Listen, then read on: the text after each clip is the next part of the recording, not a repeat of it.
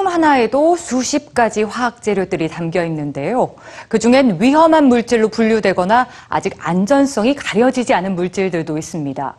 청소년들이 사용하는 화장품도 예외는 아니죠. 성장기 청소년들에게 더 위험할 수 있는 화장품, 오늘 뉴스G에서 전해드립니다. 비비크림, 틴트, 아이라이너, 매니큐어. 화장을 하는 청소년들이 늘고 있습니다. 그런데 화장으로 달라지는 게 외모뿐일까요? 청소년의 화장이 위험한 이유 혹시 알고 계신가요? 미국 비영리 환경단체 EWG는 청소년의 화장이 그들의 건강을 해칠 수 있다고 경고합니다.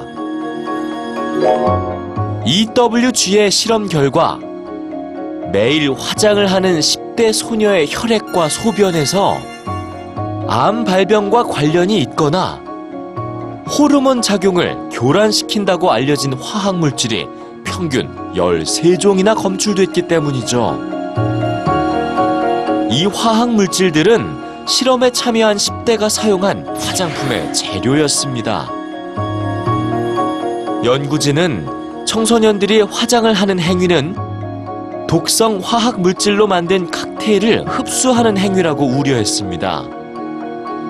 특히나 화장을 시작하는 연령이 어릴수록 화장품 속 위험 물질이 몸에 흡수될 가능성이 커집니다. 어른과 달리 성장이 진행 중인 아동과 청소년은 성인과 똑같은 화장품을 사용하고 똑같은 양을 바르더라도 위험 물질의 영향력이 달라진다는 거죠.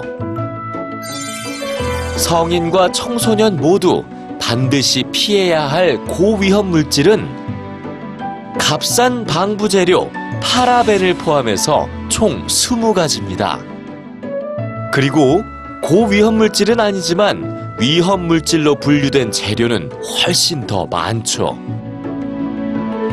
청소년들이 화장품을 구매하거나 사용할 때는 반드시 화장품 성분을 모두 표기한 제품을 고르고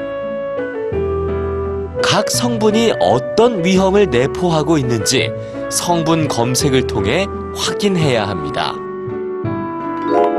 10대의 화장.